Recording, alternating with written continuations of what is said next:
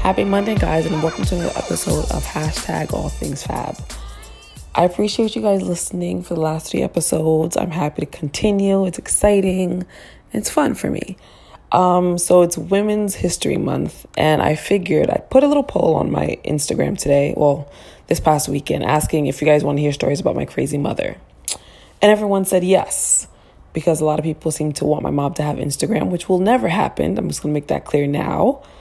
Because if you ever want to see me on Instagram, you you can't have her there as well. It's just just not to happen at the same time. Miss Marie, oh excuse me, let me say in Haitian terms, Marie Michelle Ilea. Yes, that is my mom's full name. Is a born and bred Haitian woman. She moved here, let's say like 37 years ago, I want to say.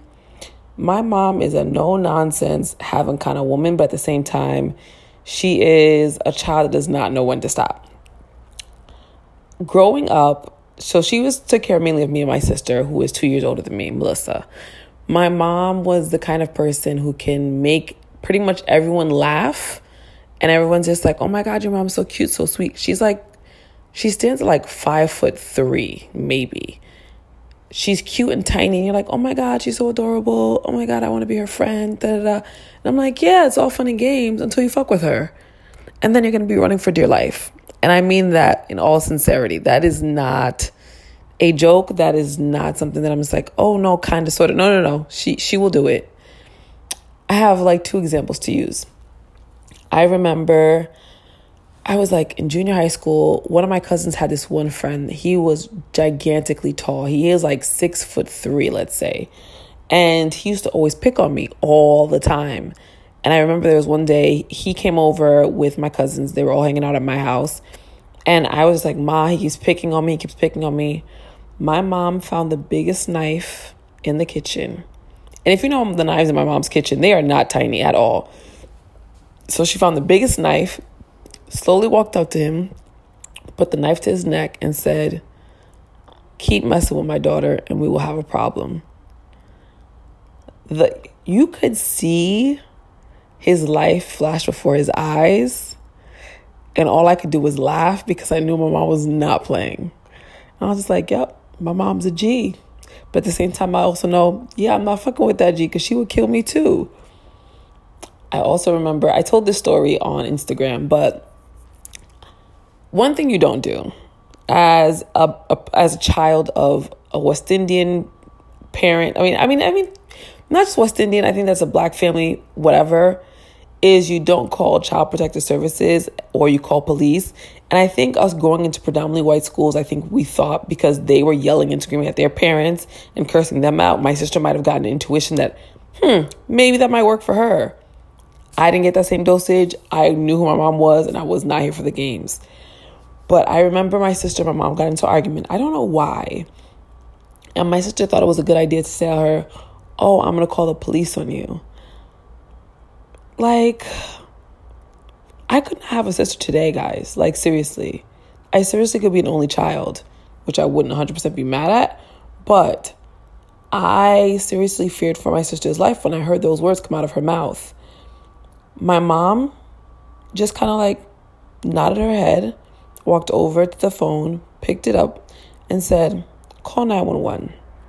Because by the time they get here, they'll be picking up a dead body. I just remember thinking, wow, Ma don't like, you know how you know, but it just confirms what you knew about your mother. And you're just like, mm But it was me looking at my sister like, you fucking dummy. What the hell is wrong with you? Like, who, like, who raised you? What, what, what wilderness, like, what, just houseway? Please explain to me because I don't get it. Please excuse the sirens in the background. But how do you not think your mother is not going to say, Oh, go ahead, please try me? And I just remember my sister get a being, getting a beating of a lifetime after that. And I was like, mm hmm. Nope, nope, nope. Not to happen.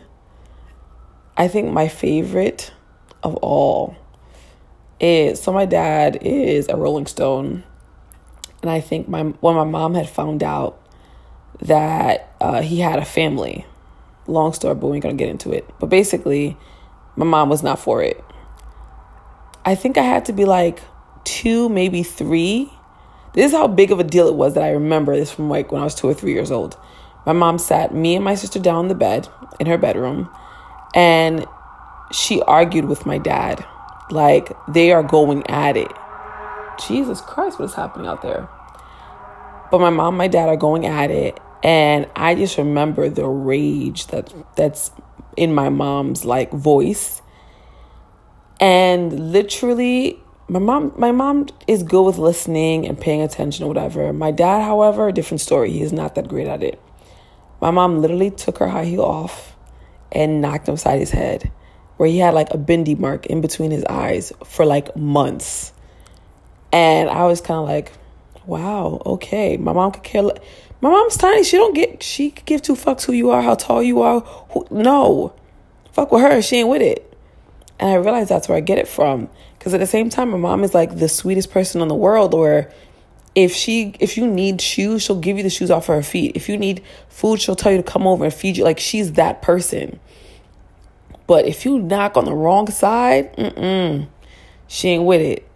And what I used to also laugh at, and I think this is where I get my no patience or tolerance with men, is I remember always hearing my mom, my dad are like if they would argue on the phone. Like right now, they they have a good relationship now. They have arguments here and there because my dad is just very stubborn and very much in his own world. Like he thinks everything is right. And I remember my mom, my dad arguing on the phone, going back at it, whatever. And my dad would yell, yell, yell. My mom's like, Are you done? Can I talk? Can I talk?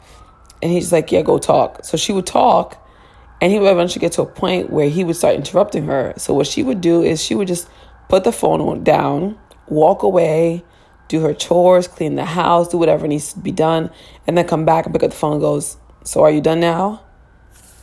I'm like, who is this woman? How, like, how do you not fall in love with a woman like that? Like, I, I'm sorry.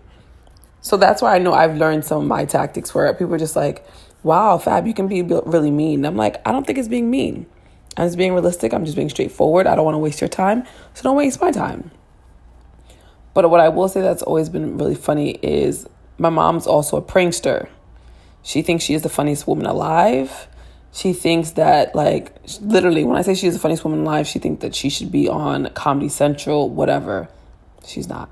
The one thing that i say that she does is funny is don't ever expect a, a gift from her. Don't ask for one don't expect one like i remember one year for christmas my aunt kept saying she wanted like this um stove something like something some kind of appliance I just remember I never seeing my, remember seeing my mom purchase it. I never remember my mom having a big box, nothing. But the day of Christmas, there was a big box on, under the um, Christmas tree for my aunt, and we were all just like, "Oh shit, okay, mom bought it for her." My aunt unwraps it, the first layer. Then she keeps wrapping. it. Like when I say she unwrapped like ten layers, it went from a big box to the tiniest gift of life my mom gave her a, pa- a pack of Tic Tacs. She goes, Every time we're in church, you always ask me for Tic Tacs, so I figured I'd give you Tic Tacs instead of the ovens piece because you're hardly using anything to cook. So you really need the mints more than you need the oven pieces. What? So yeah, my mom has no chill button, no relax button. She just kind of like does her own thing. It's kind of just like, eh, it's okay. You'll be all right. You love me. It's all right. But I think what I will say is being raised by that woman. She is beyond amazing.